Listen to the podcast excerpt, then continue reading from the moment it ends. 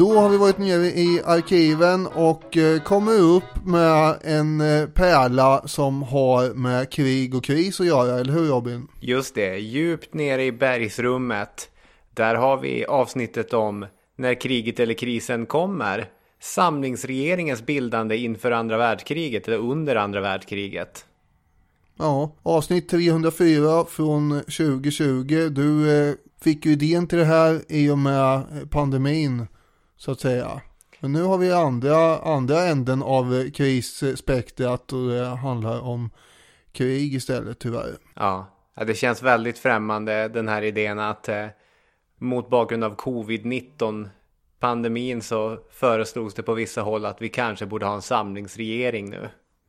Och en av huvudpersonerna är ju Rickard Sandler som också förekom i det ordinarie avsnittet som släpptes eh, nyligen här. Så att eh, det är ju ett härligt återseende. Så är det ju. Han är, var ju ett universalgeni och en man på vars man släppar.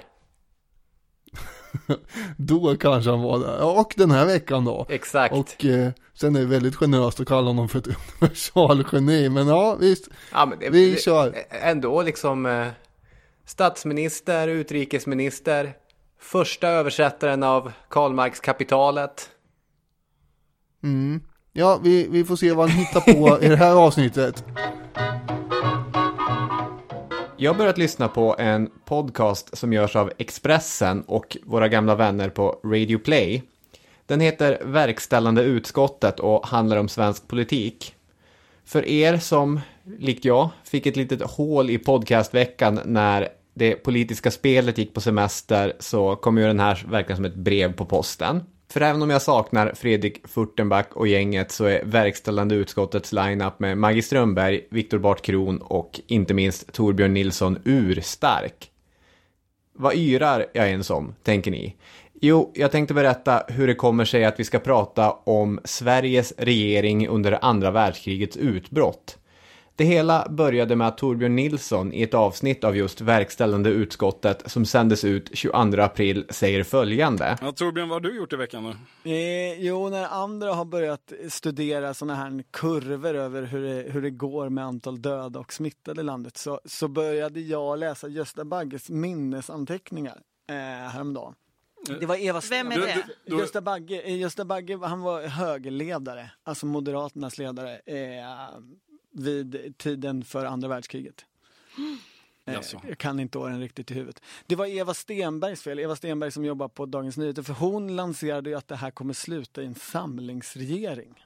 Nu är vi alltså ett antal veckor tillbaka i tiden och alldeles i början av covid-19-utbrottet föreslog alltså DNs politiska kommentator Eva Stenberg att detta skulle kunna sluta i en samlingsregering. Politiskt kommenterande är en färskvara. Det som då kändes som en lite kittlande tanke, kanske idag känns det rätt främmande att det här skulle sluta i en samlingsregering. Men mer intressant var Torbjörn Nilssons initiativ att gå till historieböckerna för att närmare undersöka varför det gick som det gick då.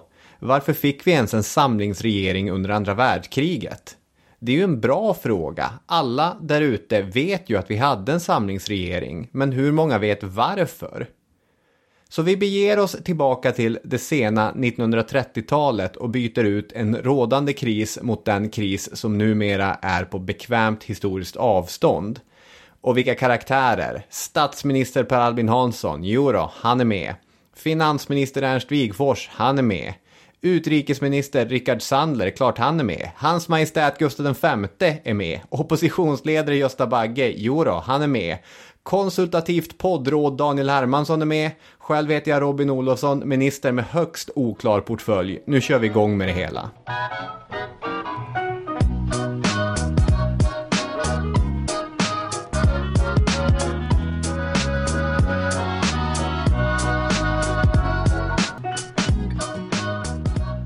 Jajamän, jajamän, välkomna, välkomna, välkomna till Historiepodden.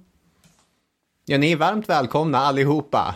Ja, jag fick lite tunghäfta här. Jag vet inte hur jag ska gå vidare efter det. Ja, men det är ju klart att det är intressant att fundera på det här med samlingsregeringsperspektivet och eh, så. Det har vi ju inte haft någon, varken förr eller senare. Nej, vi har gjort ett avsnitt om midsommarkrisen. mm. som heter Farlig midsommar som befinner sig efter det här är ett fullbordat faktum. Men, eh, det kändes som en kittlande period att gå tillbaka till en annan kris och kolla på hur regeringen hanterade den. Ja, andra världskriget känns ju som eh, att det, det är på väldigt bekvämt avstånd just nu som sagt. Ja. Så det föredrar man ju att fördjupa sig i. I vilken ände ska vi börja med det här? Ska vi prata lite grann om 30-talet och socialdemokrater och bondeförbundare och så? Det låter väl rimligt.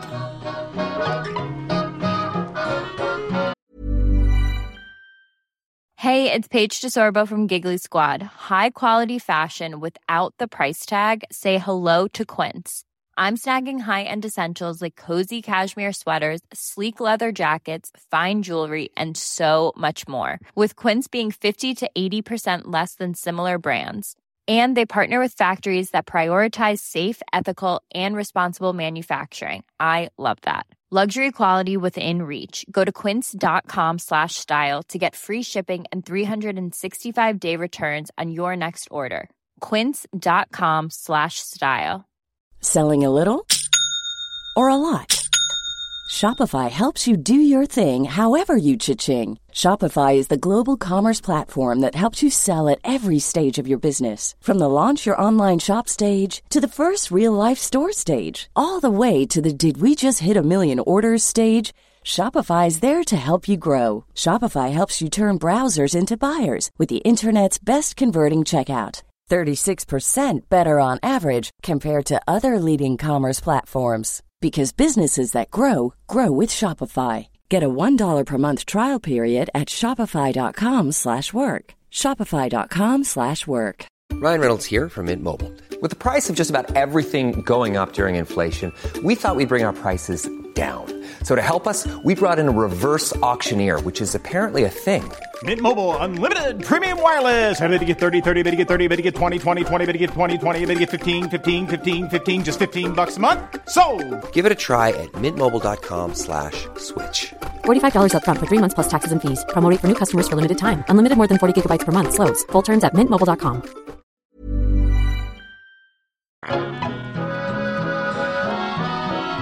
Mycket av det här avsnittet kommer väl eh, handla om och utspela sig under hösten 39, alltså innan samlingsregeringen har eh, formats. Ja, det är ju liksom det som är den historiska processen vi följer idag, hur det, hur det går till att vi fick en samlingsregering. Just det, och sen kanske väldigt kort om hur den fungerade generellt också. Mm. För sen tar man ju vid då vid vad nu är för avsnitt när vi pratar om midsommarkrisen. Just det. Får man foga ihop de här två. Vad härligt. Avsnitten. Nu kommer jag inte ihåg vilket avsnitt det var i och för sig, men ändå. Ja, man kan googla. Farlig midsommar. Socialdemokraterna och Bondeförbundet eh, utgör ju regering och det hade, hade de gjort sedan 33 då man kom överens om att genomföra den politik som båda partier önskade och eh, det här har ju gått till historien som den så kallade kohandeln Just och det. Eh, det fanns ett litet avbrott där 1936. Det här... Så är det semesterregeringen? Ja, ja, men då var det ju bara bondeförbundet. Det här har vi ju pratat om i vår, and... apropå Reduplay, Just det. vår andra podd som vi hade, partiernas historia. Ja, eh, den här semesterregeringen, det var någon sorts schism i försvarsfrågan som ledde fram till den. Mm. Men de satt en sommar, riksdagen var inte samlad. Nej det var inte mycket som blev gjort då, men man får i alla fall en egen Wikipedia-sida om man sitter i regering och det är ju fint. Ja, ja så är det ju. Och alla visste ju att efter den här sommaren så kommer ju då kommer det komma en ny regering och det kommer förmodligen vara Socialdemokraterna då igen. Men just då var det Bramstorp som var statsminister och det är ju en klassiker när eh, eh min gamla universitetslärare eh, han pratar ju om, om när han var ung en gång i tiden Eh, alltså 36. Ja. Och eh, så var han hos någon där och, och då var det en katt som gick förbi och så frågade han vad heter katten? Och då sa eh, de som hade hand om katten, ja han heter Bramstorp. För vi ska bara ha honom över sommaren. Ja det är ju roligt. ja, det är kul. Ja det är väldigt roligt, jag tycker det. Det man ska säga om den här kohandeln är att... Eh, inte för att vi är för sommarkatter. Verkligen inte. Det vill vi starkt markera mot. 1929 så var det börskrasch på Wall Street och det här hade fått ekon över hela världen. Så att den situation som den här regeringen, minoritetsregeringen, sossarna 33 tillträder i är ju en ekonomisk utsatt tid. Och det är ju deras ekonomiska politik byggd på ekonomen John Maynard Keynes som är den stora grejen. Ja, nu finns det väl en annan som eh, så att säga sätter upp fingret i luften Ja, ja, ja, och eh, vill eh, lägga in en protest mot att det kanske inte bara är Keynes här. Det finns ju... Jag skrev bland annat Keynes i anteckningar, men jag förenklade det lite grann när jag sa det. Ja, vi har ju en svensk här då, som tillhör ett helt annat parti också. Socialliberalismens eh, upphovsman, om man ska säga. Bertil Ohlin. Just nationalekonomen som också hade idéer som gick i linje med Keynes. Ja, Så även Liberalerna egentligen är ju för den här typen av eh, ekonomisk politik. Det vill säga att man ska från statens håll gå in och eh, göra investeringar som kan hålla nere arbetslösheten. men någon av de källor som vi har läst inför det här avsnittet, jag kommer inte ihåg vilken, beskrev lite generaliserat att det Per Albin Hansson gör i socialdemokratin är att han byter ut Marx mot Keynes. Ja, Och som en bara generell riktning åt vilket håll partiet och ekonomin rör sig. det hade ju sett konstigare ut om, man hade, om det hade stått att han bytte ut Marx mot Olin som sen blir Folkpartiets ledare och motståndare. Just det. Hösten 1936 tillträder alltså den regering som kommer att sitta under krigsutbrottet. Det är inte en socialdemokratisk minoritetsregering, vilket jag hade fått för mig, utan en renodlad koalitionsregering med representanter för både Socialdemokraterna och Bondeförbundet. Ska vi lista några av de här lirarna som sitter i regering eller som rör sig eh, i oppositionen? Det är väl eh, en bra idé. Vi kan ju börja med just Per Albin Hansson. Som har ett eh, ganska svagt eh, utrikespolitiskt intresse. Han praktiserar en slags låt gå-metod angående konflikter kring olika åsikter i regeringen. Hans totalt övergripande mål är ju att hålla Sverige borta från kriget. Ja, verkligen. Alltså, Per Albin Hansson är väl den mest bekanta karaktären i hela den här äh, soppan, kanske med undantag för kungen Gustav V då. Men han är en av svensk socialdemokratis allra mest bekanta ansikten. Tillsammans med Tage Erlander och Hjalmar Branting utgör han ju den här gamla trygga, sossiga um, gubbtypen. Men det här landsfaderryktet som han kommer få, eh, jag kommer ihåg till exempel att eh, i någon intervju som Jimmy Åkesson gjorde för eh, ett eller två år sedan så pratade han om hur mycket hans son älskar att få höra berättelser om Per Albin Hansson.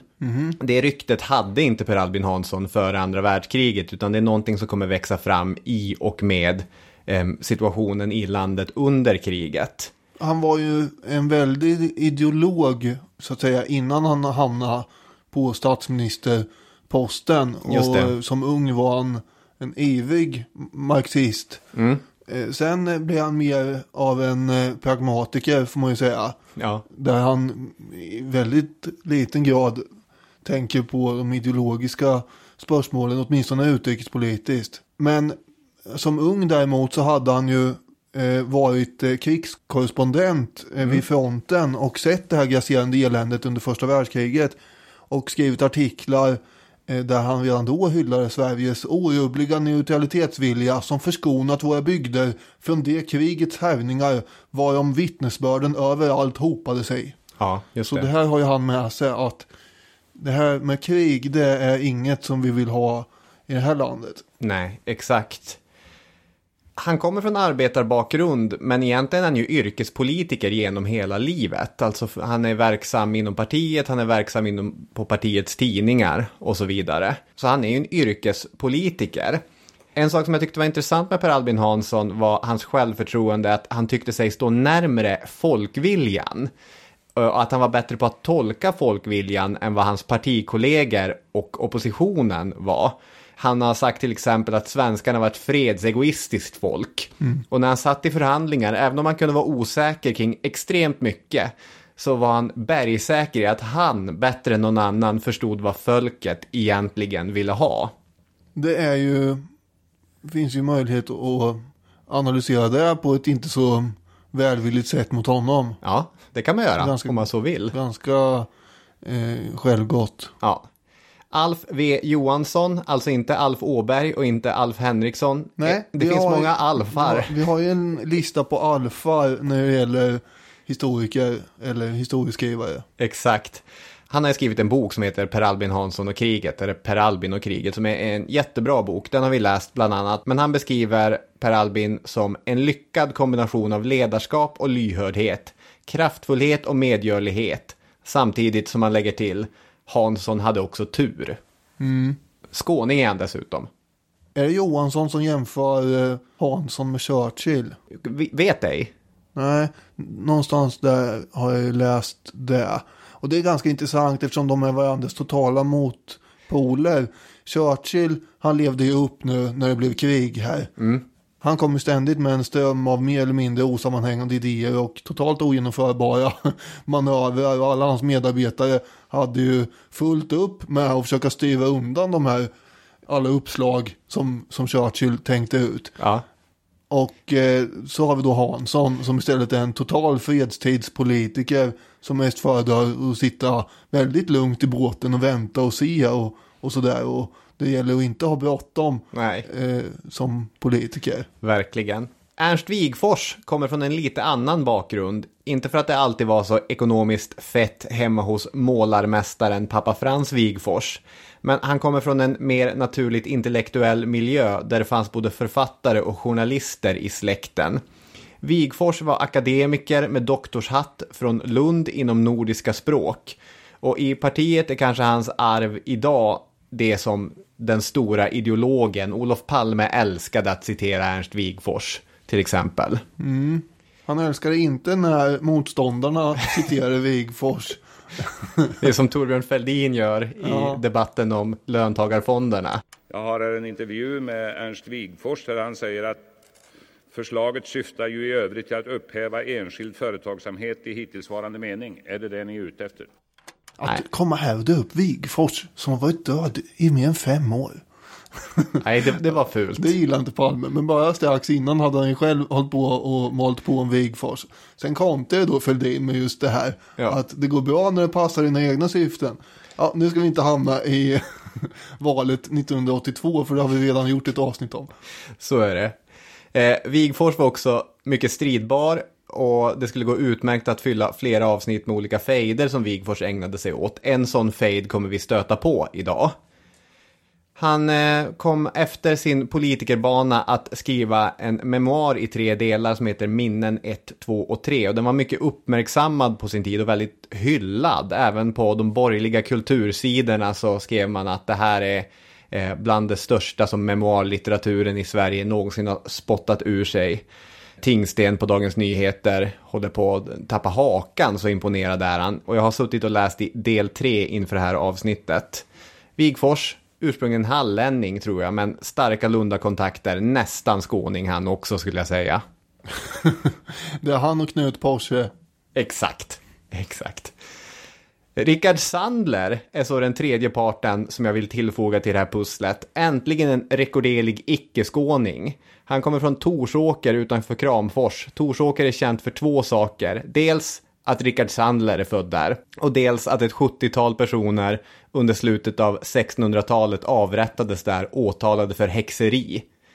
Det är alltså scenen för en av svensk historias blodigaste händelser. Kanske den blodigaste som inte är kopplad till krig. Så man har Sandler och lite häxaffärer i Torsåker. Och det är ju mer än vad många andra orter har. Sandler beskrivs av tidigare nämnda politiska kommentatorn Torbjörn Nilsson som ett universalgeni. Han skrev en uppmärksammad bok om skiffer, han översatte Karl Marx Das Kapital och han blev som 28-åring 1912 riksdagsledamot, vilket är värt att uppmärksamma eftersom det är första valet i Sverige med ett proportionerligt valsystem. Han var alltså med i sossarna i deras parlamentariska bana redan från början. Under en kort period på 20-talet när Hjalmar Branting hade plockat ner skylten så blev Sandler också statsminister. I den regeringen satt för övrigt Wigfors för första gången som finansminister och Per Albin Hansson klev något oväntat in som försvarsminister. Mm. Så de tre sossarna kommer figurera mycket. Är det några andra som vi ska lyfta? Vi kan väl ändå nämna KG Westman som kommer vara justitieminister, ja. bondeförbundare och... Eh... Odödligt tolkad av eh, Allan Svensson i eh, filmen Fyra dagar som skakade Sverige. Det var en egendomlig bilfärd in till stan i morse. Masslakt och krig inte långt borta. Och här var oändliga rader av cykelåkare. Många av dem i baddräkt. Vacker och sorglös ungdom åkte förbi i årets ljusaste tid. Han är ju något av en poet med, som vi kanske kommer in på i sina dagböcker och så vidare. Ja. Eh, och som sagt, när man tänker på Westman så får man ju upp Anna Svenssons ansikte i huvudet. Det är bara så. Jag, ja. jag var tvungen att gå in och kolla hur såg han ut egentligen. Ja, exakt. Ja, jag tänker att han ser ut som Allan Svensson. Ja. Om jag hittade en magisk lampa och det skulle komma upp en ande. Min första önskning skulle vara att kan du åka tillbaka till 80-talet och ge Olle Häger och Hans Villius en miljard Netflix tv-seriebudget för att göra samlingsregeringen under andra världskriget. Det är liksom vänd på alla stenar, Per Albin Hanssons kvinnoaffärer, Gösta Bagges stormiga relation med Hansson, allting vill jag ha med. Ja, jag skulle vilja ha, det är en helt annan sak i och för sig kanske nästan, men jag skulle hellre vilja ha en eh, svensk The Crown som går från Gustav den femte fram till nutid i princip. Det tror jag skulle vara väldigt spännande. Ja, jag tycker det är två bra tv-serieidéer. Och vi kommer ju ha en tredje önskan kvar också om vi bränner de två önskningarna ja, just det, ja. i den magiska lampan på det. Westman satt ju med i regeringen som du sa, det gjorde Bramstorp också. Sommarkatten kom tillbaka till hösten som, just det, jordbruksminister. Mm.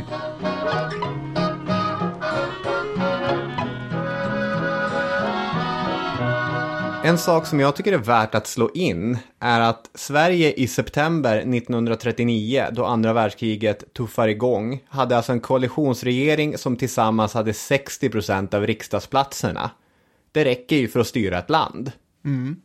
Samhällskunskapsläraren nickar igenkännande. Ja, det räcker gott och väl. Men det fanns två potentiella orosmoln. Det ena var handeln och det andra var Åland. Handeln hade jäckat Sverige under hela första världskriget. Inga bra avtal hade kunnat slutas med stormakterna. Men denna gång skulle det visa sig gå oväntat snabbt. I december 39 tecknades ett avtal med Storbritannien som stipulerade att Sverige inte skulle få sälja mer järnmalm till Tyskland än man gjort före kriget. Och i januari 1940 efter vissa tvister lyckades man enas om ett avtal med tyskarna som garanterade dem 10 miljoner ton järnmalm men sen en återgång till 1938 års nivåer. Med andra ord hade man typ lyckats vara bägge stormakterna till lags och många drog en lättnadens suck när de insåg att man liksom, mot all förmodan ganska snabbt och smidigt hade rott handelspolitiken i hamn. Med Åland var det värre.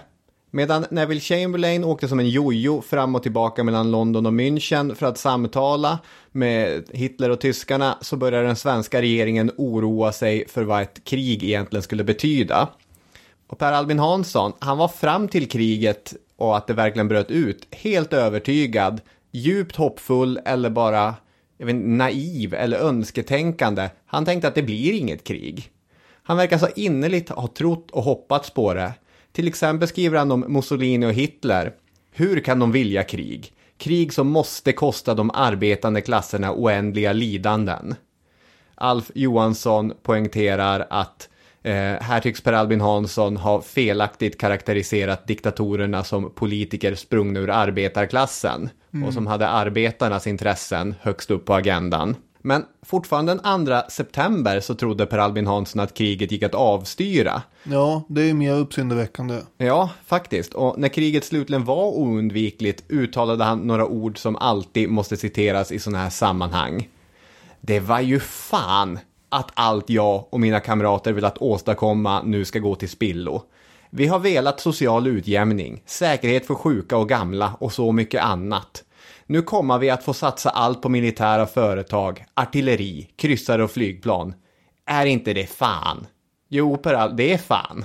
Man kommer tänka lite grann på Lyndon B Johnson här, presidenten i USA som hade planer på the great society. Just det. Och allt. Och sen ramlar han rakt in i Vietnamkriget istället och blir, ja han kanske äh, körde in där lite grann själv också med olika löften och så. Men alla pengar gick ju till det där kriget snarare än något annat man hade tänkt egentligen. Ja, exakt. Och då sitter man där i samma roddbåt som Hansson och måste svära åt hur det egentligen blev. Men att Hansson hoppades in i det sista att kriget inte skulle bli av betyder inte att regeringen hade suttit sysslolös under upptrappningen. Den stora skräcken var att det skulle bli krig mellan Tyskland och Sovjet och det här har ju geografiska orsaker. Det skulle ju placera Norden i sämst tänkbara geografiska position. Och det allra största problemet, om så skulle bli fallet, det var Åland. En ögrupp som vi måste återkomma till mer i framtiden. För ju mer jag lär mig om Ålandsfrågan, desto mer förstår jag att jag inte kan någonting om Ålandsfrågan. Sandler, Rickard Sandler, utrikesministern, han hade försökt att innan kriget få en plan på plats för hur Sverige skulle agera. Och den så kallade Stockholmsplanen tillkom under 1938 och 1939 och den menade att Sverige och Finland gemensamt skulle besätta Åland om situationen skulle kräva det. Sovjetunionen kommer vägra skriva på den här planen. Tanken var eh, ursprungligen att Sovjet skulle ställa sig positiva till det här svensk-finska initiativet. Och Sandler var helt övertygad om det. Han hade fått positiva indikationer från Sovjetunionen. Vem tror han hade pratat med? Kan det vara Molotov? Nej, det är Alexandra Kollontaj. Ja, just det. Det låter ju mer troligt, ja. Som är ambassadör i Sverige då. Exakt, och eh, som det finns gamla historiepodden avsnitt om. Men hon hade antingen själv suttit med felaktig information eller så hade hon bara lurat Sandler. Eh, och hela den här eh, Stockholmsplanen, det kommer skita sig på ett dramatiskt möte i Genève där Sandler får klart för sig att jag kommer inte få den här krokan på pappret. Och han springer omkring och, och desperat rycker tag i olika sovjetiska eh, tjänstemän och bara ring! Faxa, skriv! Samtidigt som han ringer fram och tillbaka till Per Albin Hansson och säger jag fixar det, eller det kommer lösa sig. Per Albin blir irriterad och skriver i efterhand vi borde aldrig ha givit oss in i detta.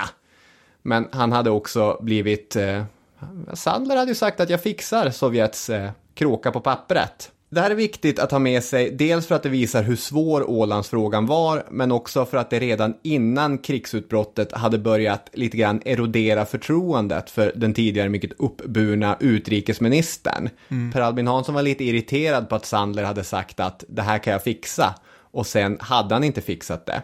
Jag läser från Alf Johansson. Sandler förklarade efter sin hemkomst från Genève att han inte förstod grunden för Sovjetunionens motstånd. Han ville binda regeringen att redan under sommaren inkalla riksdagen för en slutgiltig behandling av propositionen.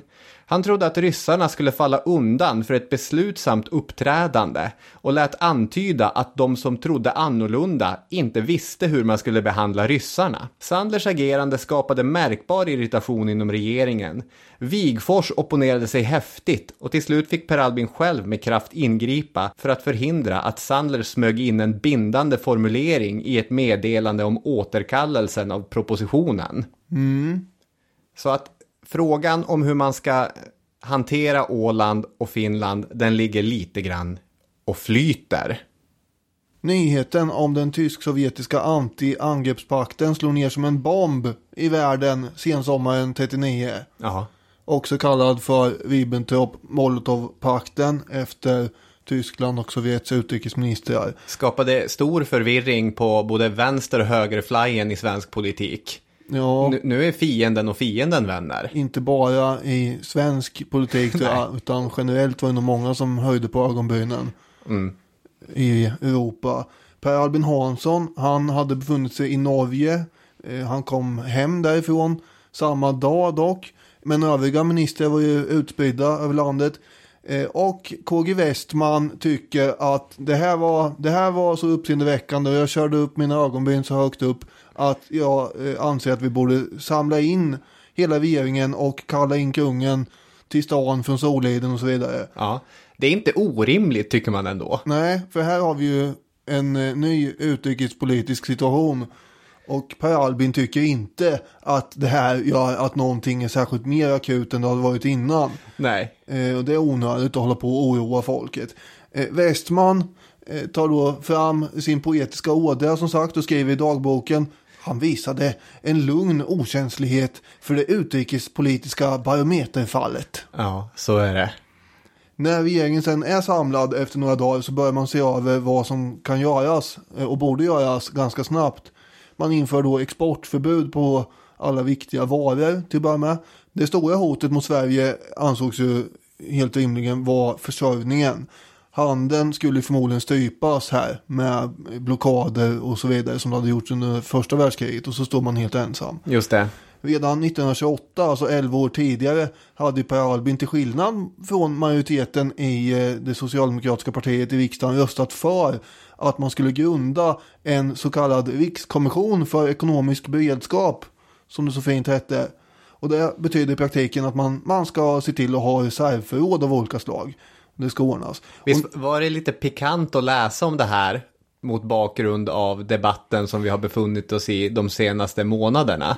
Skoja inte, det är väldigt intressant. Alltså vi, vi behöver inte gå på djupet med det, men, men eh, det, hade funnits, det var en annan eh, krisberedskap då. Det är klart första världskriget låg ju nära i minne också ska man säga. Ja, men det var ändå inte så omfattande som den sen kom att bli. För jag har ju en kurs som eh, handlar om kalla kriget. Ja. Och där har jag då eh, haft mina adepter till att titta på diverse eh, dokumentärer. Och då måste jag ju själv titta på dem också givetvis. Och en av dem handlar om eh, just Sverige under kalla kriget förstås då. Skymningsläge eller någonting heter den. Just det. På SVT. Där man har tagit en massa filmklipp ifrån eh, armén och försvaret och eh, lagt ihop ett scenario då vad som skulle kunna hända om det blev krig.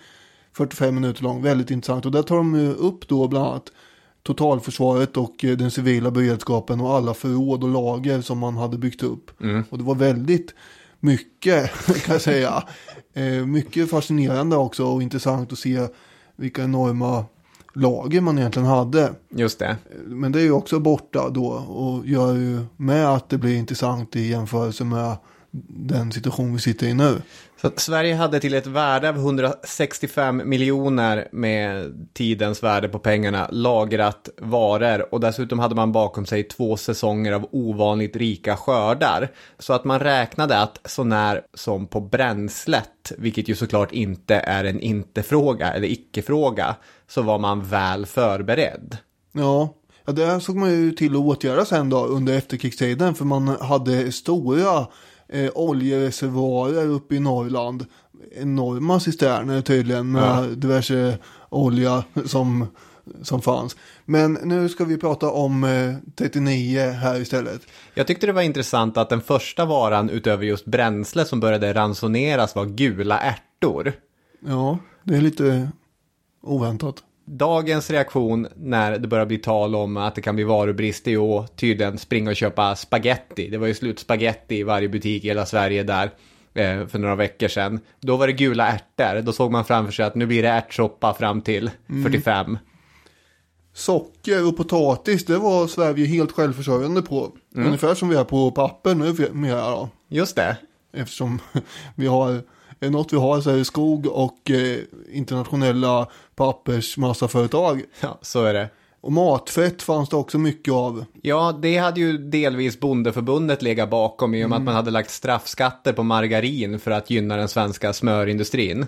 20 000 ton kaffe är också intressant att veta att vi hade att tillgå. Ja. Och gottade sig i ladorna. Eh, och det var med allt det här egentligen i huvudet som Per Albin i ett tal på Skansen den 27 augusti yttrar de berömda orden Vår beredskap är god. Annat som det inte var så bra ställt med, vilket man förstås har påpekat utifrån det här uttalandet, är ju de militära förberedelserna. Nej, så är det. Allvarlig brist på stridsvagnar, ammunition och pansarbrytande vapen.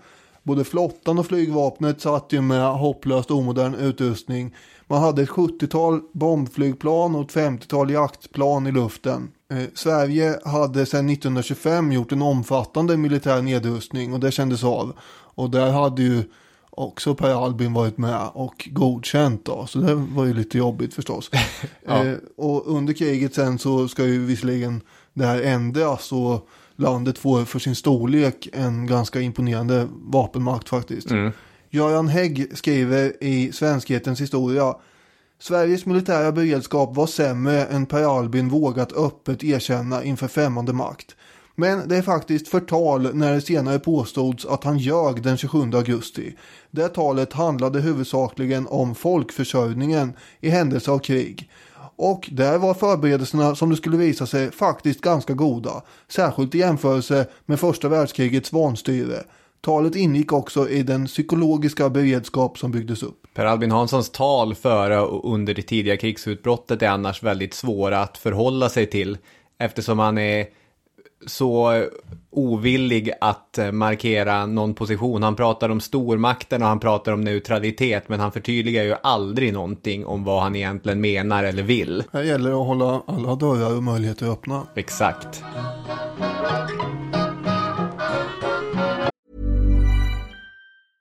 Even when we're on a budget we still deserve nice things. Quince is a place to scoop up stunning high-end goods for 50 to 80% less than similar brands. They have buttery soft cashmere sweaters starting at $50, luxurious Italian leather bags, and so much more. Plus, Quince only works with factories that use safe, ethical, and responsible manufacturing. Get the high-end goods you'll love without the high price tag with Quince. Go to quince.com/style for free shipping and 365-day returns. Hey there, it's Michelle Norris. I'm host of a podcast called Your Mama's Kitchen. When I travel, I'm usually looking for a way to find a taste of home when I'm not at home. And one of the things I love to do when I am at home is entertain. And Airbnb allows me to do that. When I was in California recently, I rented a house that had a great kitchen. And when we were sitting around the table, we we're all thinking, we're in someone else's house. Someone could be in all of our homes as well. If you have a home, but you're not always at home, you have an Airbnb. Your home might be worth more than you think.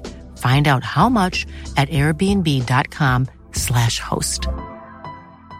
I'm Sandra, and I'm just the professional your small business was looking for. But you didn't hire me because you didn't use LinkedIn jobs. LinkedIn has professionals you can't find anywhere else, including those who aren't actively looking for a new job, but might be open to the perfect role, like me.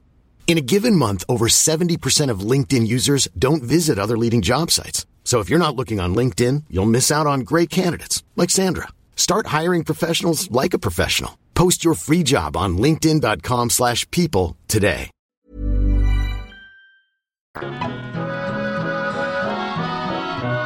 Under september 1939 började det bli tydligare hur det brädspel som just nu var Europa faktiskt såg ut och hur spelarna Tyskland och Sovjet faktiskt ämnade att agera. Var de tänkte placera ut sina hotell, så att säga. För först kom det sovjetiska krav på Estland och sen följde liknande krav på resten av Baltikum. Det handlade om rätt till sovjetiska baser och eh, ja, men liknande. Och att Sovjet nu kraftigt förstärkte sin position i Östersjön innebär att Åland kom att bli allt mer aktuellt. Eh, men trots det så sker inte så mycket i den svenska regeringen. I början av oktober inleds samtal mellan Sovjet och Finland där Sovjets krav på till exempel en flottbas, lite förändringar i gränsdragning och krav på ett nytt försvarsfördrag läggs fram.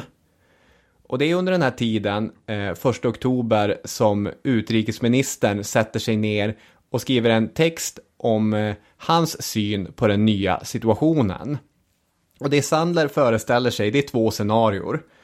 Antingen har Sovjet nu fått sina krav mötta och därför är de mindre intresserade av Finland och Åland. När de har Baltikum, när de har tillgång till Östersjön, då är de nöjda. Eller så är situationen den rakt motsatta. Eh, det fanns en konjunktur, som han kallar det, som de skulle kunna tänkas utnyttja. Men Sandler landar ändå i den insikten om att Sverige borde ge Finland uppmuntran om att omedelbart bemanna Åland och i ett senare skede skulle Sverige kunna göra detsamma. Dessutom, tycker han, skulle Sverige och Finland kunna göra tydligt för Sovjet att en attack mot Åland skulle bemötas med ett gemensamt svar från både Sverige och Finland. Mm. Nu är du inne på Finlandsfrågan här. Ja. Och eh, det här, det här låter ju lite grann som att vi inte skulle vara neutrala då. Om man följer Sandlers idéer. Nej, ett ord som figurerade i det politiska tugget på olika möten och, och liknande var ju äventyrspolitik. Mm. Och de politiker som var mer, vad ska man säga, valhänta eller lite luddigare i neutralitet, kanske mer aktiv neutralitetspolitik. Mm. Eh, kallades ofta äventyrspolitiker. Sandler var ju en sån. Ja, aktivister är ett begrepp man har stött på här också. Just det, det är Wigfors pratar ofta om aktivister. Och det där kommer vi ju avhandla väldigt mycket här förmodar jag. Kriget utbryter ju den 1 september mm. när Tyskland eh, till slut invaderar Polen. Och då hade ju upptrappningen pågått ett tag med tyska krav på Danzig-korridoren och sådär. Just det. Eh, och eh, då höll ju statsministern ett tal till nationen på radio den 1 september och sa medborgare. Det förfärliga som vi i det sista hoppats att världen skulle förskonas ifrån har inträffat. Ett nytt stort krig har brutit ut. Och han fullföljde med att presentera det utrikespolitiska målet som han själv hade. Och eh, då säger han med lugn beslutsamhet, endräktlighet samlas kring den stora uppgiften att hålla vårt land utanför kriget. Man kallar in 50 000 man till förstärkt försvarsberedskap som det heter. Det är ingen allmän mobilisering då, utan man bara eh, piffar upp försvaret lite. Och det här krigsförloppet under september rullar ju på då. Efter Tysklands infall i Polen så börjar ju snart den här bjässen på andra sidan röra sig också och man eh, inser vad, vad den här anti-angreppspakten hade för syfte eftersom Polen kommer att gå under chanslöst och delat mellan Tyskland och Sovjet. Mm. Och det är då som Sovjet också, som du var inne på här, börjar sätta tryck på de baltiska staterna. Och eh, sen även de finska representanterna får höra eh, sovjetiska förslag. Ja. Och det är då som oron börjar sprida sig bland de här aktörerna vi har nämnt i den svenska regeringen. Exakt. Sandler och Wigfors är ju kanske läge att komma in på här då. Ja, för hela den här grejen, första oktober när Sandler satt och skrev det här. Jag tänkte bara, för innan vi utmålar honom som aktivist och äventyrspolitiker och allt det här. Det är ju värt att säga att vi sitter ju inne med facit. Vi vet ju att Sovjets invasion av Finland är nära förestående. Mm. Det visste ju inte Sandler, utan Sandler tänkte ju hela tiden att om man sätter hårt mot hårt mot ryssen så kommer ryssen backa tillbaka. Mm. Det är ju inte säkert att det stämmer. Nej, jag vet inte om man kan ju dra det nu då, för det fanns ju en eh, uppfattning hos eh, bland annat militären att de här utrensningarna som hade skett i Sovjetunionen året innan hade ju försvagat den sovjetiska armén så otroligt mycket att man knappt betraktar dem som en stormakt längre. Just det. Och att de kanske inte var så farliga. Och därmed så skulle ett eh, enat svensk-finskt eh, motstånd eller en fasad få dem att rygga undan. Var ju tanken. Mm. Det var den analysen man hade gjort av herr Stalin. Och jag vet inte. Den är lätt att recensera efteråt. Exakt. Det är i alla fall två stridstuppar, eh, minst sagt, de här två, Sandler och Wigfors. Ja, för den 3 oktober så presenterar ju Sandler det han har suttit och skrivit på kammaren för regeringen. Och du sa att eh, Molotov-Ribbentrop-pakten damp ner som en bomb. Sandlers promemoria, eller vad man nu ska kalla det, landar ju också som en bomb. Mitt emellan de här två så kommer ju också statsministern sitta då ytterst obekväm över det här gapandet och all oenighet. Eftersom han vill ju bara att alla ska vara eniga och uppnå konsensus hela tiden. Ja. Och hans metod att försöka rida ut problemet genom att ignorera det här, det leder ju bara till att det blir mer infekterat. Och eh, till slut kommer att byta ut i total regeringskris egentligen. Ja, Wigfors sitter på det där mötet och så säger han, ja, jag har så svårt att förstå varför vi, Sverige, om vi inte ville alliera oss med en större stat för att få skydd, varför ska vi nu alliera oss med en mindre stat för att få skydd? Ja, det är ju det här som är problemet. För man har ju avfärdat eh, alla typer av allianser med andra stormakter just. Eh, men nu föreslår utrikesministern att vi då ska ingå i en allians där vi agerar stormakt. Mm. Eh, och eh, vår alliansbroder då skulle vara den mindre parten som i så fall skulle hjälpa till att skydda. Mm.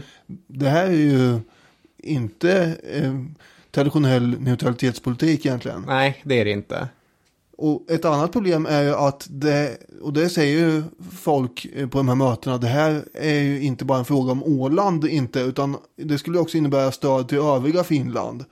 Och det skulle ju då dra in eventuellt Sverige i ett krig mot Sovjetunionen. Och det är ju varken statsministern eller särskilt många andra så intresserade av. Men Sandler har ju tänkt till. Han menar ju att, som du sa här, att om man deklarerar tydligt att svensk-finska insatser kommer att eh, garantera Ålands eh, frihet, ja då kommer de helt enkelt avstå. Man ska säga överlag så ville Sandler se en mer aktiv utrikespolitik. Han ville till exempel dra in smörexporten till Tyskland efter tyska neutralitetskränkningar. Mm. Um, så att det, det var inte bara mot Sovjet man skulle markera. Nej men det är ju en total eh, och ny omläggning av svensk utrikespolitik som man föreslår mitt under krigstid här. Ja, det är det. Och som Alf Johansson uttrycker det, man går från alliansfri neutralitetspolitik till kalkylerad väpnad allianspolitik.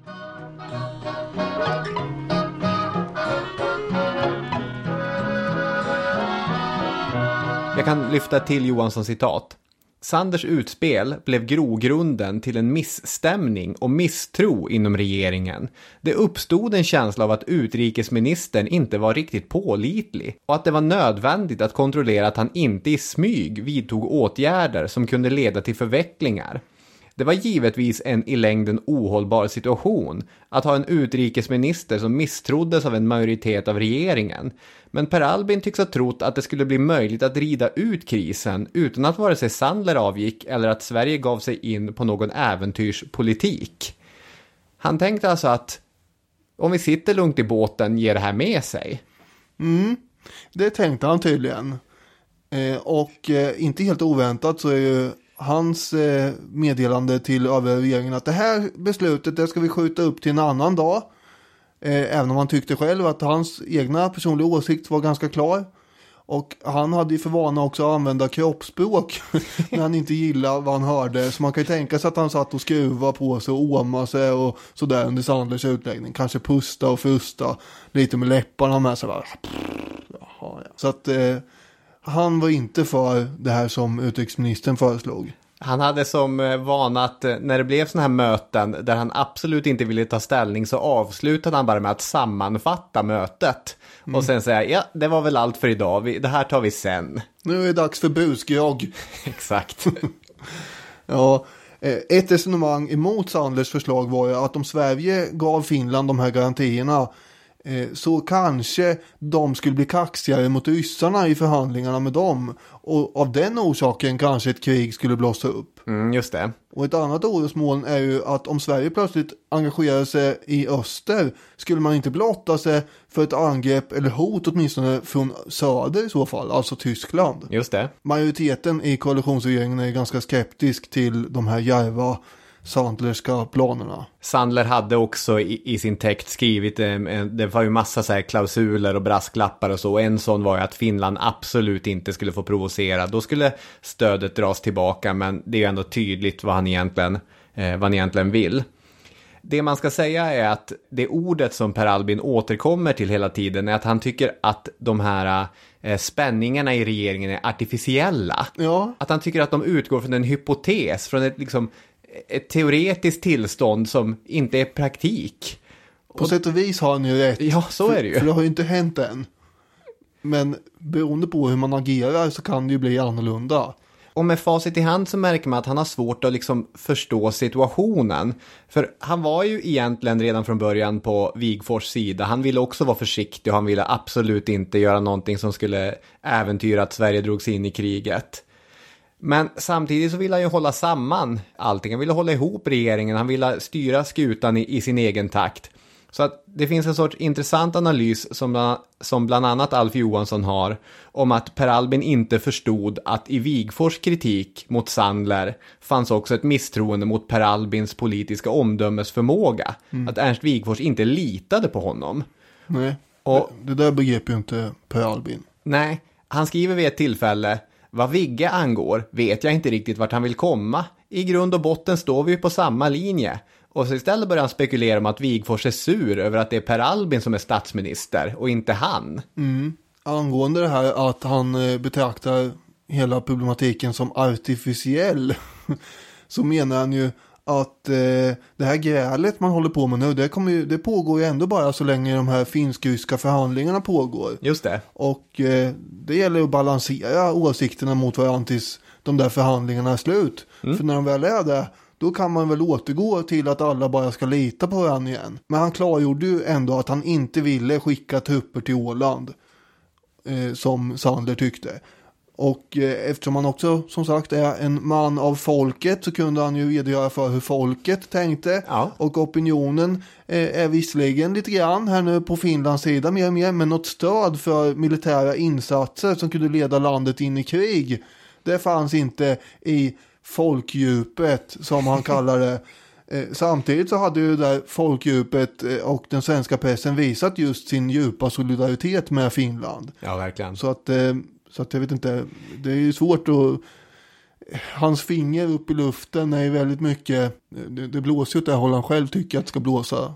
med. Men han kan ju läsa vad folket egentligen vill, inte vad de säger att de vill. Ja, det är en väldig förmåga här. Ja, det får man säga. Det är någon sorts nästan det är ett sjätte sinne hos Per Albin Hansson. Ja, men som du säger, pressen slöt enhälligt upp på Finlands sida. Militären såg det som omöjligt att försvara Sverige om Åland kom i fientliga händer. Och inom borgerliga kretsar fanns såväl starkt stöd för Finland som starkt motstånd mot Sovjet och kommunismen. Ernst Wigfors skriver om det här i tredje delen av hans memoarer då. På den sida där man tog uttrycket om vår ödesgemenskap med Finland på allvar uppfattades Rysslands krav på gränsreglering bara som inledning till en erövring som med all sannolikhet inte skulle göra halt vid svenska eller norska gränsen.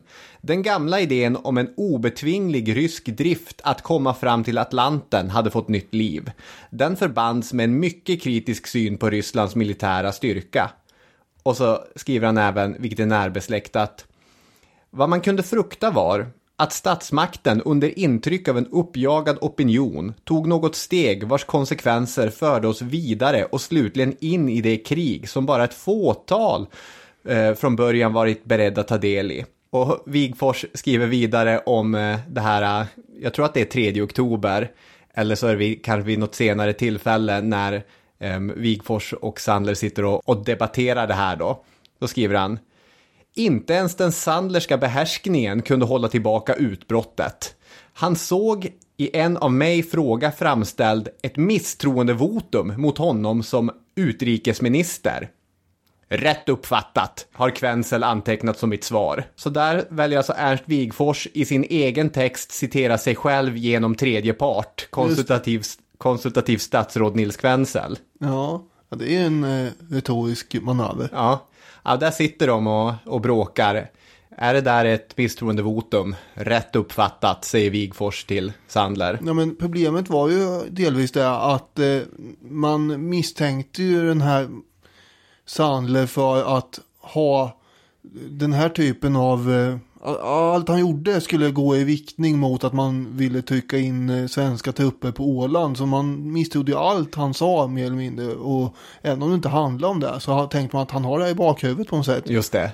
Och det är ju ingen bra eh, miljö för eh, så att säga diskussion eh, om hur man ska agera. Man frågar så här, vad ska vi äta till lunch?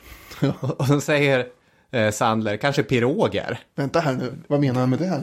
Det var konstigt piroger, är det inte sånt de har i Ryssland? Är det, är det så att han vill äta upp ryssen? Exakt. Han hade också föreslagit Sandler att man skulle lägga ut mineringar vid Ålands hav. Alltså, Just det.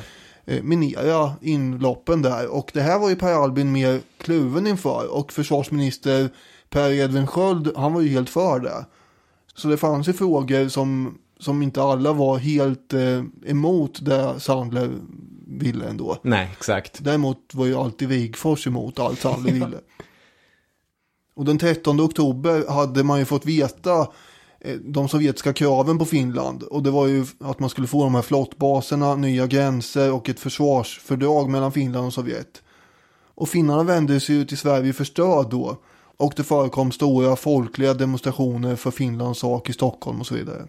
Den 18 och 19 oktober så hölls ett nordiskt statschefsmöte. Det här hade planerats sedan länge. Ja. Och eh, dök upp nu då, inte helt eh, bekvämt för alla inblandade parter. Det är så många möten nu som Per Albin Hansson måste lida sig igenom. Ja, han tyckte inte att det här kändes kul att det skulle komma. Särskilt inte som att eh, Sandler var ju den som hade planerat upp allt det här. Och Wigfors, han var ju orolig för att det här kunde leda till att Sverige band sig vid Finland på något sätt. Och Per Albin, han var ju rädd att finnarna skulle få förhoppningar om svenskt militärt stöd som de inte tänkte ge och sådär. Och mötet bidrar ju mycket viktigt också till att skapa falska förhoppningar i Finland. Ja. Eftersom det utstrålar en sån slags nordisk enhet. Det är pompa och ståt och ja. man ska hålla gemensamma tal och skaka hand med varandra och så. Och ändå hade statsministern varit ganska tydlig eh, när han uttryckte till eh, finnarna att någon svensk trupphjälp kommer inte komma. Men sen verkar det som att den informationen inte helt nådde fram till den finska ledningen ändå.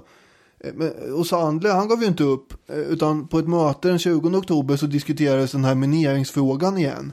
Och eh, Alf Johansson skriver Wigfors stegrade sig omedelbart under de följande dagarna fortsatte diskussionen i denna fråga i regeringen under stigande irritation och affekt. Wigfors förklarade att han var helt emot att Sverige vidtog mineringar i Ålands hav. Det skulle kunna dra Sverige i konflikt med Ryssland. Han förklarade att han var besluten att avgå och lämna över ansvaret till de järva inom citattecken för att få fria händer att börja en kampanj för att varna det svenska folket.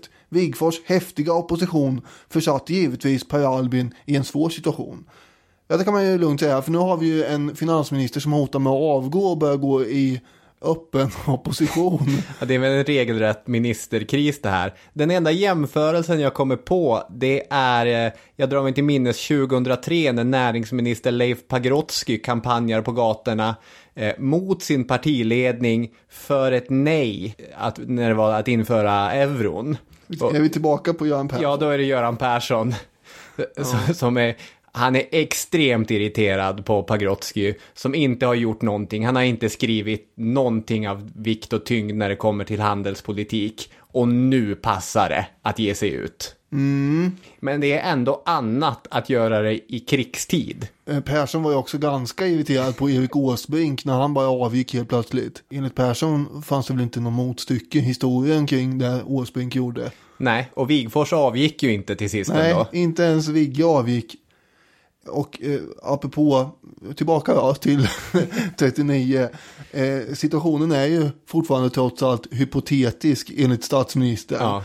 För ingen vet ju hur utgången av de här förhandlingarna ska bli fortfarande Nej. i, i eh, slutet på oktober. 20 oktober ungefär. Och det var ju onödigt och dumt att skapa en regeringskris utifrån de här hypotetiska resonemangen menar han. Och verkar inte inse att den är redan utblommad. Jag menar det är bara att titta på de här två gubbarna ja. och hur arga de är. Eh, men apropå förhandlingarna i Moskva så är nu den finske statsministern Väinö Tanne där och han sätts under hård press från ryssarna. Och han skriver brev till Sverige från Moskva och ber på nytt om besked kring om Sverige kommer vara villiga att ge det här militära stödet om det blir krig. Och det här brevet det överlämnades av den finske socialdemokraten Fagerholm som eh, direkt när han lämnar över brevet till Per Albin får veta att Sverige har inte ändrat uppfattning i den här frågan sen statschefsmötet. Utan eh, vi, kommer, vi kommer inte att leverera någon militär hjälp, inte. Nej. Men på något sätt verkar ändå Fagerholm ha fått för sig att eh, det var inte helt hugget i sten för svenskarna verkar oeniga. Och eh, Sandler som ändå har drivit den här aktivistiska linjen, han sitter ju fortfarande kvar som utrikesminister. Ja. Så det kan inte vara helt uteslutet att svenskarna eh, kommer till eh, militärt stöd ändå. Just det. Så Fagerholm tolkar det här som att svenskarna mest vill hindra finnarna från att vara för sturska som det uttrycks i de här förhandlingarna. Men om det verkligen kniper så kanske man kan ändå räkna med att svenskarna dyker upp till hjälp. Och det var inte riktigt det budskapet som Per Albin hade velat ge. Eller som han gav heller. Nej, alltså kopplingarna mellan Sverige och Finland under de här månaderna är ju som en sån här osäker relation med två stycken parter som håller på att dejta varandra och ja. övertolkar varje liten sak den andra säger. Ja, verkligen. Plus då att man, ja det finns ju, ja, det finns ju aspekter av det hela som inte passar in i datinggrejen. Eftersom det är som att man dejtar två stycken då i så fall och de tycker olika. Just det. Fast man vill vara ihop med en eller något. Så att det är någon sorts polyamorös dating som pågår här, vilket ytterligare försvårar det hela. mm. Ja, det är ju mycket i det här som är ganska det är ju tragiskt men det blir tragikomiskt också när man tänker på situationen runt bordet med Wigfors och Sandler. Ja, så den situationen är ju komisk. Det är liksom, det står jag för. Sen är ju alltså det som står på spel och det som faktiskt kommer ske i Finland och i Sovjet och Europa. Det finns inget kul med det, men där får man ju hålla lite grann två idéer i huvudet samtidigt.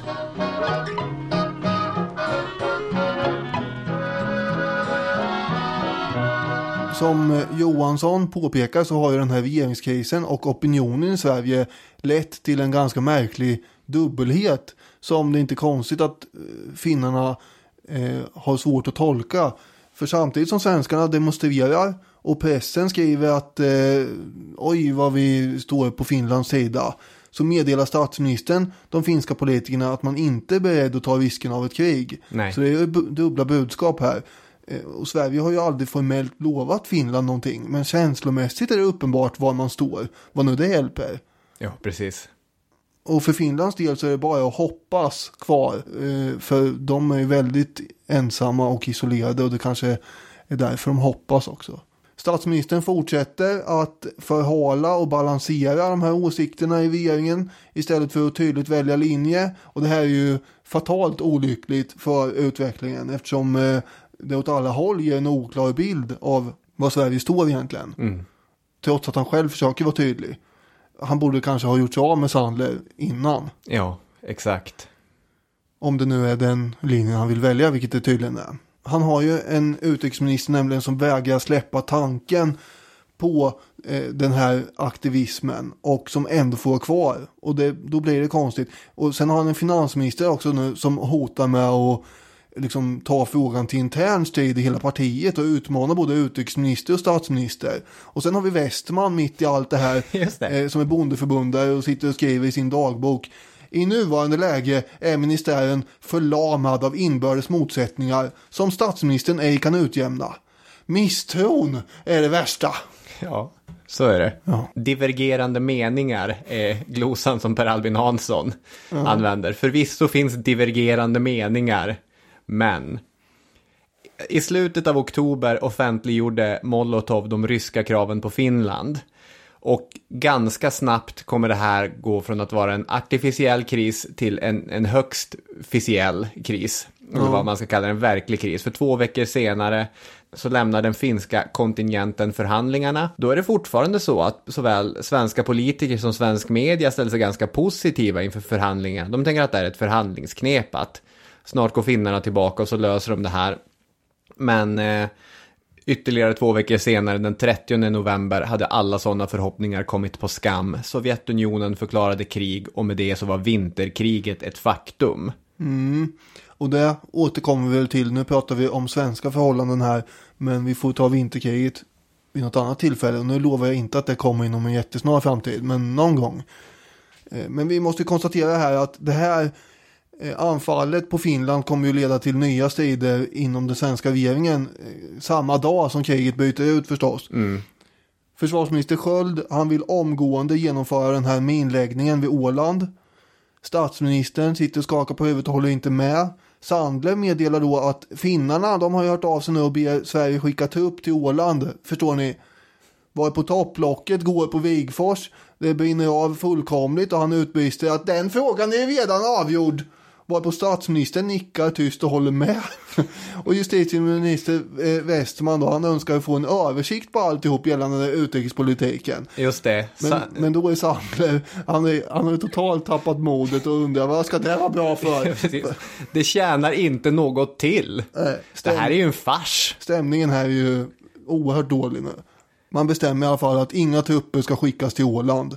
Och eh, det, eftersom det skulle innebära att man också ingrep militärt på Finlands sida. Vilket gjorde i så fall att Sverige skulle bli en krigförande part mot Sovjetunionen. Exakt. Och när det här beslutet är fattat då eh, reser sig väl Sandler upp, jag vet inte om han gör det fysiskt, men han kastar ju omgående in handduken och säger upp sig på plats. Kanske på stående fot. Exakt, när Per Albin Hansson öppnar sin e-postlåda så har han två stycken rödflaggade mejl. Det är både försvarsminister Sköld och utrikesminister Sandler som omedelbart säger upp sig. Mm. Och i verkligheten gjorde de nog det här på ett annat sätt, men ändå. Ja, fullt möjligt. men det är roligare att tänka sådär kanske. Eh, däremot tänkte ju inte Sandler vara den eh, som meddelade finnarna att det inte blev någon hjälp. Nej, det tycker jag är ganska fint. Att jag som har kämpat så mycket för det här, om ni nu ska säga nej, jag tänker inte ta det, då får ni säga åt dem. Det kan man ändå förstå. Ja, gud ja. Det kommer ju bli Sandler som avgår, men i och med att Sandler försvinner så slutar ju Wigfors stegra sig så mycket, så då kan Per Albin Hansson jämka fram en eh, sorts kompromiss där, att han låter Sköld minera ett av inloppen till Åland, och på det sättet så kan försvarsministern sitta kvar. Mm.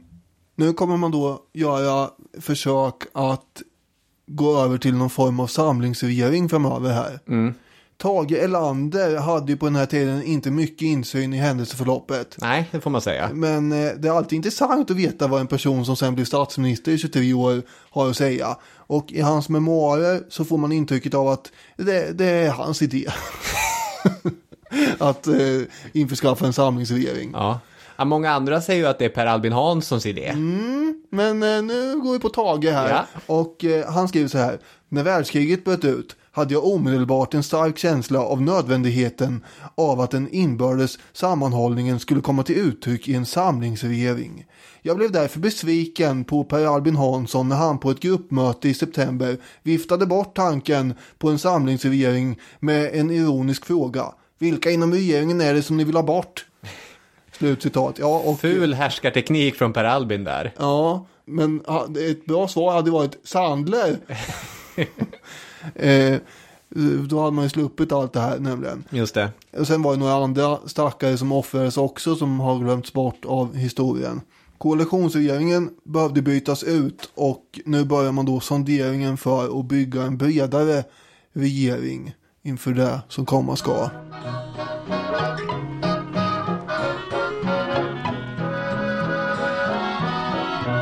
En intressant liten bihistoria i hela denna episod som jag tänker vi kan snabbt dra. Det är att idén flöt omkring, framförallt i högerkretsar, att det borde bildas en regering av citat starka män som skulle axla ansvaret för landet. Antingen med överståthållare Torsten Notin som statsminister eller, enligt vissa rykten, med Jakob Wallenberg som statsminister det hela är lite svårt att eh, få grepp om. Tydligen så ska kungen, Gustav V, eventuellt kanske ställt sig positiv till en sån regering. Det finns i alla fall återgivet att han ska ha träffat Notin för att fråga honom om han kunde tänka sig bilda regering. Mm. Wigfors drar en variant av berättelsen om hur det gick till när Per Albin blev kallad till kungen. Då skriver Wigfors. En dag kom Per Albin sent till vårt lunchrum. Han verkar nästan förbryllad över vad han berättar. Han hade just blivit kallad till kungen för ett samtal och det hade av berättelsen att döma inskränkt sig till följande. Kungen. Vill du samman med de andra partiledarna gå in i en regeringen Notin? Per Albin. Nej, det vill jag visst inte. Gustav V. Ja, då talar vi inte mer om den saken. Nej, då hade vi ju förhört oss om den möjligheten. det är ju en vansinnig scen som Wikfors målar upp. Men intressant såklart. Notin ska några dagar senare ha dykt upp hemma i radhuset i Bromma hos Per Albin. Och sagt, ja, kungen har ju hört sig, hur, vad, vad tänker du? Eh, Notin överlag en, en, en, märklig figur. Han kallades av alla under tiden, även honom själv, för en stark man. Vem är du Torsten? Ja, men jag är en stark man. Mm -hmm. Vilket ju leder tankarna till typ en, en Mussolini eller någon sån här eh, personlighetsstark militär. Men Notin var ju ämbetsman med ganska tydligt markerad socialdemokratisk profil. Mm. Men det var helt självklart, även under midsommarkrisen satt han tydligen beredd på att om regeringsutövandet eh, helt kör ihop sig, om telefonen ringer, då är det Torsten Notin, starke mannen, som tar över. Märkligt att han skulle vara någon slags eh, ersättare i alla väder. Ja. Ja, ja. Eh, man eh, hör ju av sig till eh, ledarna i Folkpartiet och Högerpartiet redan den 30 november när Sovjet har anfallit Finland. Mm.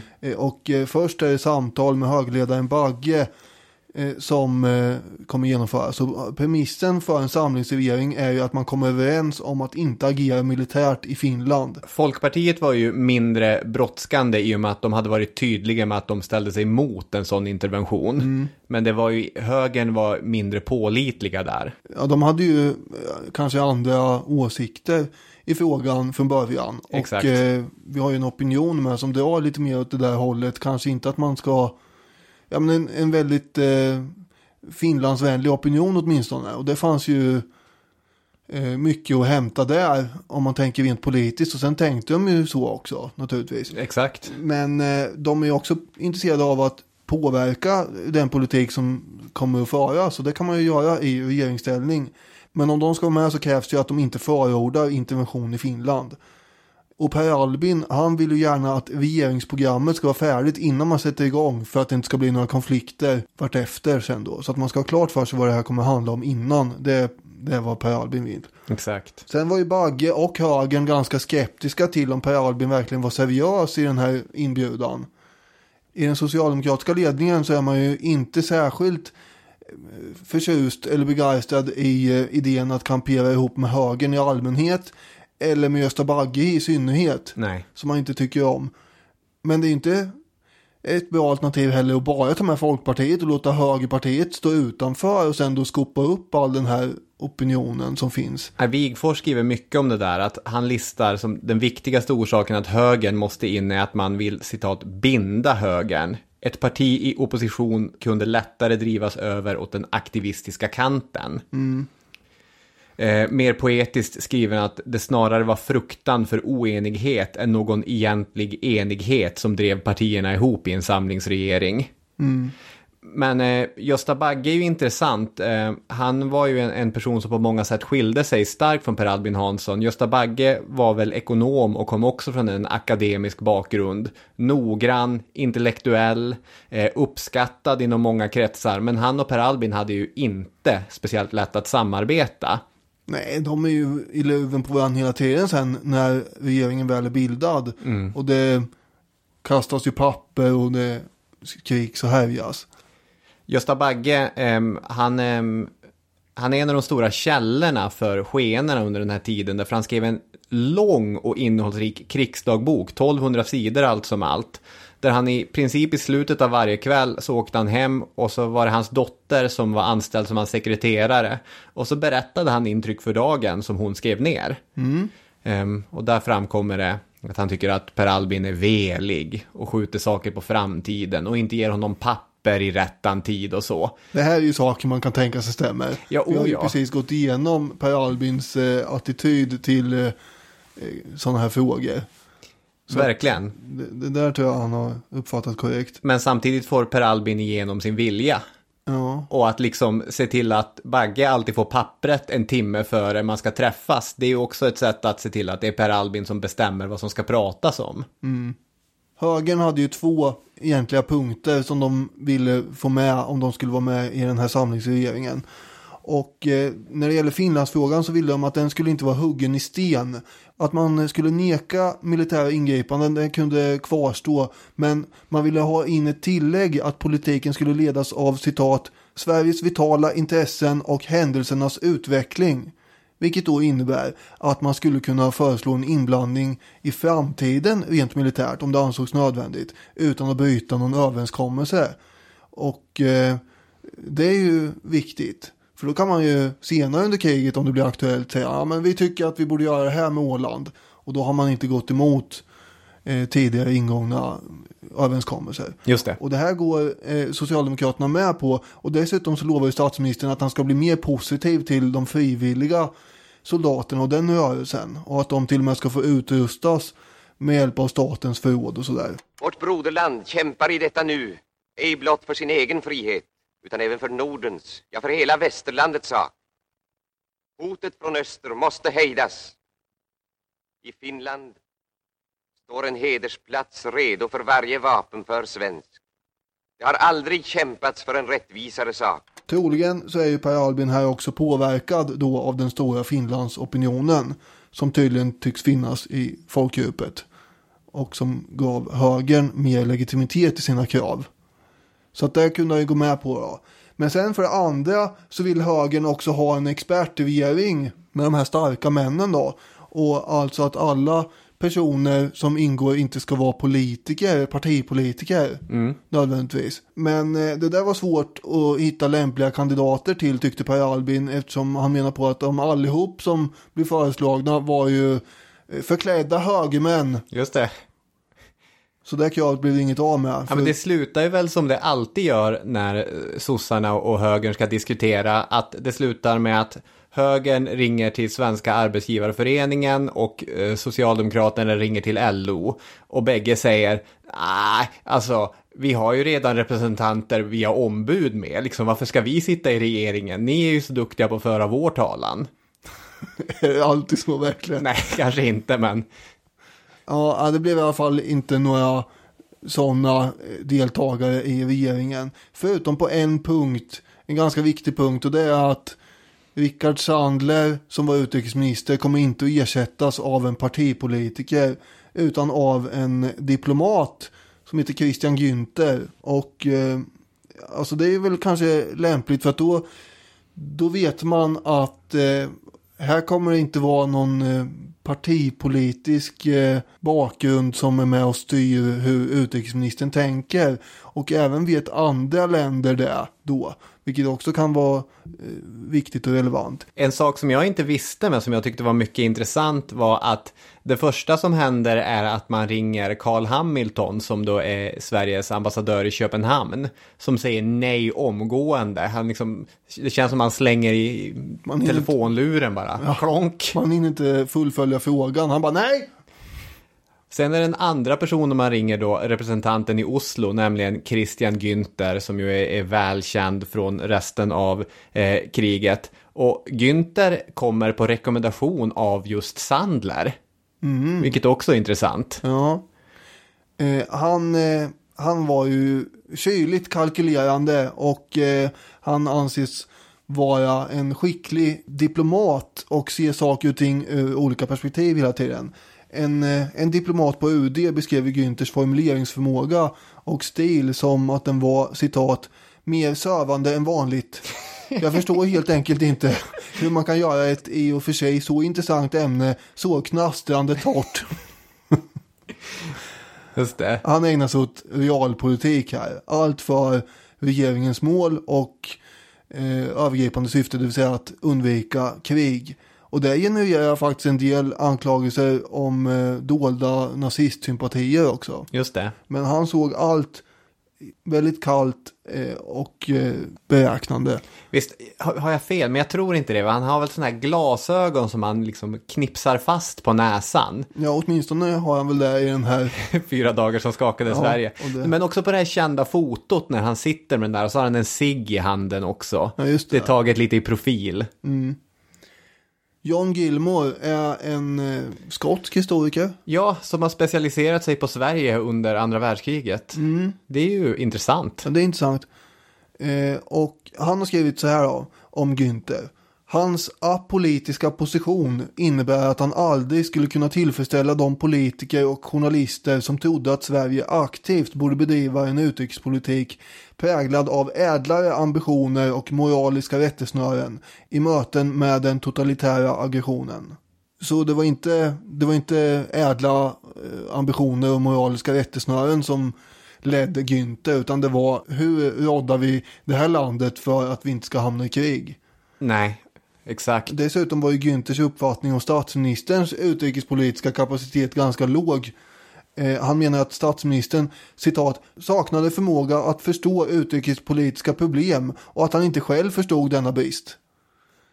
Så Per Albin, han var totalt inkompetent att förstå utrikespolitik och han var så inkompetent att han inte förstod att han var inkompetent enligt Günther. Men å andra sidan, som eh, Gilmore påpekar så kunde man säga samma sak om Günther när det gällde partipolitik. Exakt. Han var totalt oförmögen att begripa eh, de partipolitiska intressena som fanns. Ja, där Per Albin faktiskt har en, en väldigt bra känsla. Nästan bättre känsla än att tolka folkdjupet. Mm. Ska man säga någonting eh, generellt om den här samlingsregeringen så är det att man kommer även i fortsättningen försöka få till enighet i alla frågor. Mm. Socialdemokraterna är ju flest i regeringen. Visserligen så är de själva inte alltid överens internt då. Men eh, de kunde ju teoretiskt sett dominera de andra ministrarna från andra partier. Eh, dock så är man ju mån om här att ansvaret ska delas på partierna. I synnerhet om det gäller impopulära beslut förstås. Mm. För att förr eller senare kommer det komma ett val och då är det bra om man eh, har varit eh, eniga om de tråkiga besluten. Just det. Eh, under 20 och 30-talet så hade ju det hade ju varit väldigt mycket tjafs och, och grälande och totalt eh, lite småaktighet och sånt, sånt där. Men nu lägger man ju alla partitvister åt sidan och på is inför framtiden. Man undviker till och med att hålla eh, utrikespolitiska debatter i riksdagen för att inte stormakterna skulle kunna nosa reda på eh, var man borde sätta in eh, åtgärder så att säga för att öka splittringen. Mm. Jag tycker det har varit väldigt intressant att läsa eh, om den här perioden i, i, svensk historia. Men det är också, det ligger ju bara någon liten generation tillbaka så det känns ju fortfarande halvaktuellt och det är personer som man känner sedan tidigare. Eh, och, och som det är intressant att få en mer fördjupad känsla av och liksom kunskap eh, inför. Men det som slog mig är att så här, jag har nog alltid tänkt som att det var självklart att Sverige skulle få en samlingsregering. Men det är ju absolut inte självklart. Nej. Alltså det hänger ju dels på vad en regering gör. Att eh, Sandler och Wigfors driver två helt olika ståndpunkter leder ju fram till den här regeringskrisen. Annars hade ju de suttit kvar. Och då hade högern fått agera annorlunda under kriget. För när väl liksom eh, regeringskrisen är ett faktum, då går ju all, eh, vad ska man säga, agens över till oppositionen. Mm. Och det är ju att de faktiskt väljer att gå in i samlingsregeringen och i någon mån ta ansvar som gör att Sverige kan fortsätta segla på ett ganska lugnt och behärskat sätt. Ja, så är det ju. Vilket eh, jag tyckte var, var intressant. För trots allt får man säga att även om det inte var, vad hette det, några moraliska principer och Rättesnören och ädla ambitioner. Som ledde Sverige och de svenska politikerna under krisen och kriget. Så tog de ju i någon mån ansvar för att saker och ting skulle fungera hyfsat. Ja, så är det. Och man gav ju faktiskt inga löften till Finland. Nej. Hade man gjort det eh, så hade ju saken varit helt annorlunda om man sen hade agerat som man gjorde nu. För då hade det varit ganska fult. Ja, oh ja, verkligen. Och det går ju att kritisera och det har ju kritiserats ändå. Mm. Liksom eh, beteendet mot eh, de, de andra nordiska grannländerna. Arbetet för att utan att bryta mot handelsavtal exportera så mycket malm som tyskarna tyckte de hade behov av och så vidare och så vidare. Den där debatten kan man ju fastna för evigt i, men så här blev det i alla fall. Ja, så blev det och eh, därmed så kanske vi ska tacka för att ni har lyssnat. Mm, tack så hemskt mycket. Tack själv Robin och vi hörs om en vecka. Det gör vi. Hej då med er. Hej hej.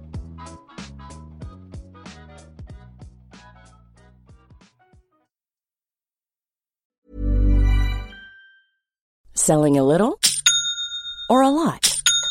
Shopify helps you do your thing however you cha-ching. Shopify is the global commerce platform that helps you sell at every stage of your business. From the launch your online shop stage to the first real life store stage, all the way to the did we just hit a million orders stage. Shopify is there to help you grow. Shopify helps you turn browsers into buyers with the internet's best converting checkout. 36% better on average compared to other leading commerce platforms because businesses that grow grow with Shopify. Get a $1 per month trial period at shopify.com/work. shopify.com/work. Hey, it's Paige DeSorbo from Giggly Squad. High quality fashion without the price tag. Say hello to Quince. I'm snagging high-end essentials like cozy cashmere sweaters, sleek leather jackets, fine jewelry, and so much more. With Quince being 50 to 80% less than similar brands and they partner with factories that prioritize safe ethical and responsible manufacturing i love that Luxury quality within reach. Go to quince.com slash style to get free shipping and 365 day returns on your next order. Quince.com slash style. When you need mealtime inspiration, it's worth shopping Kroger, where you'll find over 30,000 mouthwatering choices that excite your inner foodie. And no matter what tasty choice you make, you'll enjoy our everyday low prices, plus extra ways to save, like digital coupons worth over $600 each week. You can also save up to $1 off per gallon at the pump with fuel points. More savings and more inspiring flavors make shopping Kroger worth it every time. Kroger, fresh for everyone. Fuel restrictions apply.